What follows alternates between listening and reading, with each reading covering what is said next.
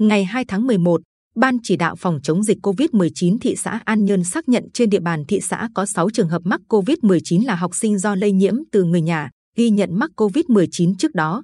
Trước tình hình dịch COVID-19 đang diễn biến rất phức tạp, xuất hiện nhiều ca mắc trong cộng đồng, trong đó có học sinh, Ủy ban nhân dân thị xã An Nhơn đã quyết định cho học sinh các trường mầm non,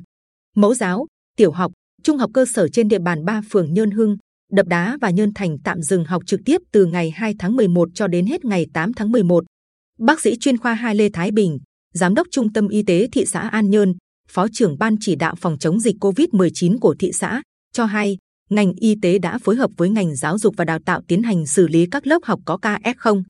khoanh vùng, tầm soát và thực hiện test nhanh SARS-CoV-2 khoảng 1.960 học sinh, giáo viên của các trường này, kết quả đều âm tính lần một.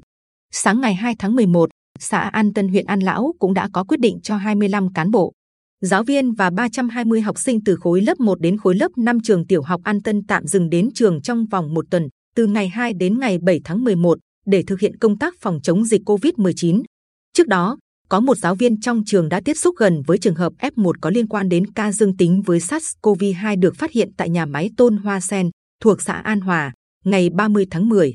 Sau đó, giáo viên này có tiếp xúc gần với cán bộ, giáo viên học sinh trong trường.